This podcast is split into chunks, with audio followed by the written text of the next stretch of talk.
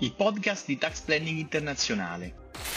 Pianificazione fiscale internazionale, come ridurre il carico fiscale, trasferirsi all'estero in modo sicuro, gli errori da non fare e i consigli da seguire, le strutture fiscali da conoscere e implementare per il business digitale. Questo e molto altro sul mondo della fiscalità internazionale. Dopodiché bisogna fare attenzione al terzo elemento, cioè la perdita dello status. Ho visto qual è lo status, come ottengo lo status di persona fiscalmente residente nel paese di destinazione, eh, come faccio invece, che cosa succede da, dal paese di, di, di, origine, se perdo o meno lo status e come lo faccio. Soprattutto se esiste una cosiddetta exit tax, cosa che in Europa è sempre più frequente, perché ricordiamo che l'Europa disciplina tramite direttive che sono esecutive nel, uh, che dispiegano effetti legali negli altri 26 paesi paesi, in tutti i 26, 27 paesi dell'Unione Europea, quindi tendenzialmente la exit tax che oggi c'è sulle società non c'è sulle persone fisiche in Italia, c'è però in altri paesi sulle persone fisiche, per esempio in Francia. Se vado via dalla Francia rischio di vedermi tassate, quindi di vedere, rischio di vedermi applicare una capital gain tax, per esempio delle plusvalenze, a delle partecipazioni sostanziali che posso avere in società francesi. Quindi vado via e anche se non ho venduto quelle partecipazioni, lo Stato francese presume che io l'abbia fatto e mi applica una capital gain tax. Ok, questo è un giochetto abbastanza complicato che diverrà sempre più frequente. La Spagna sta per introdurla, l'Italia seguirà molto probabilmente, anche se non c'è nessun disegno di legge ad oggi, per carità di Dio, quindi non mi fraintendete, non correte ai ripari, non abbiate paura, ma succederà prima o poi. Il quarto elemento da considerare, da prendere in considerazione è se esistono um, delle strategie di tax referral da applicare. Cioè, vi faccio un esempio pratico, se io ho una uh, minusvalenza su eventuali partecipazioni da realizzare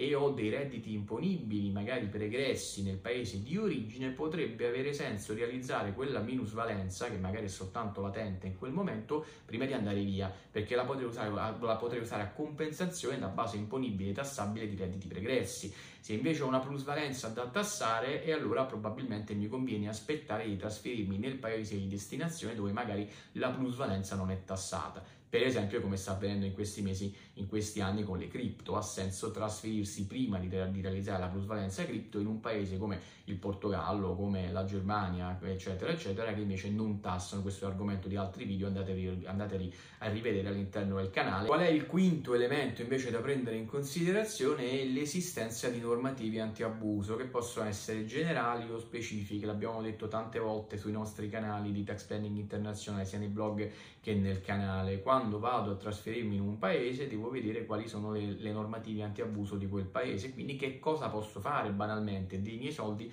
e delle mie società. Le posso mantenere io stesso? Ho bisogno di un director locale? Uh, quali sono le implicazioni? Esistono implicazioni di estrovestizione, di control foreign companies, um, esiste una normativa generale di abuso del diritto per cui devo fare attenzione a ogni singolo elemento di pianificazione fiscale o patrimoniale che um, faccio per i miei asset, per gli elementi del mio patrimonio che compongono il, il mio patrimonio, ecco, allora uh, sono, questi sono tutti elementi specifici che evidentemente a, a, devono essere smarcati con un consulente locale. Il sesto elemento da prendere in considerazione è quello della entry tax, cioè ed è una roba diciamo al limite del fantafisco di solito non c'è ma il problema me lo devo porre quindi per il semplice fatto che sto entrando lo Stato potrebbe applicarmi una tassazione sui miei asset tendenzialmente questa cosa non succede ma se ne parla in fiscalità quindi non è tanto fantafisco perlomeno forse per i prossimi anni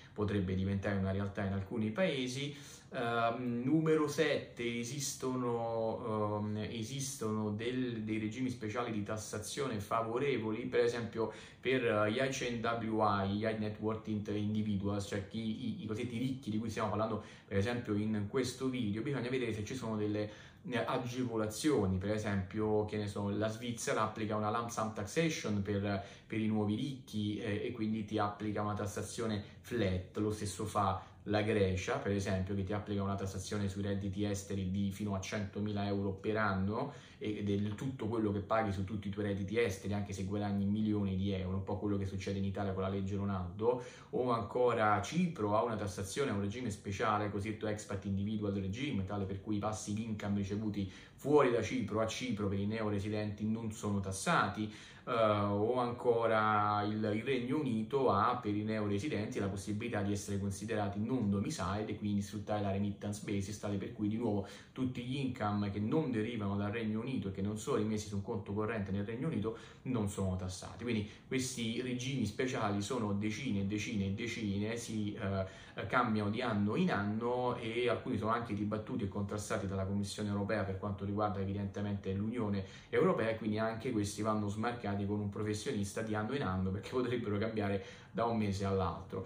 L'ottavo elemento da prendere in considerazione è quello del che cosa succede all'importazione dei miei asset. Sono un ricco, un nuovo ricco, se ho asset importanti come yacht, macchine di lusso, quando li vado a reimmatricolare o me li porto con me nel paese di destinazione potrei subire l'applicazione di dazi anche piuttosto considerevoli. Grazie per aver ascoltato questo episodio. Se ti è rimasto qualche dubbio sull'argomento, ti invito a visitare il mio canale YouTube Tax Planning Internazionale e lasciarmi lì un commento o la tua domanda. Al prossimo episodio.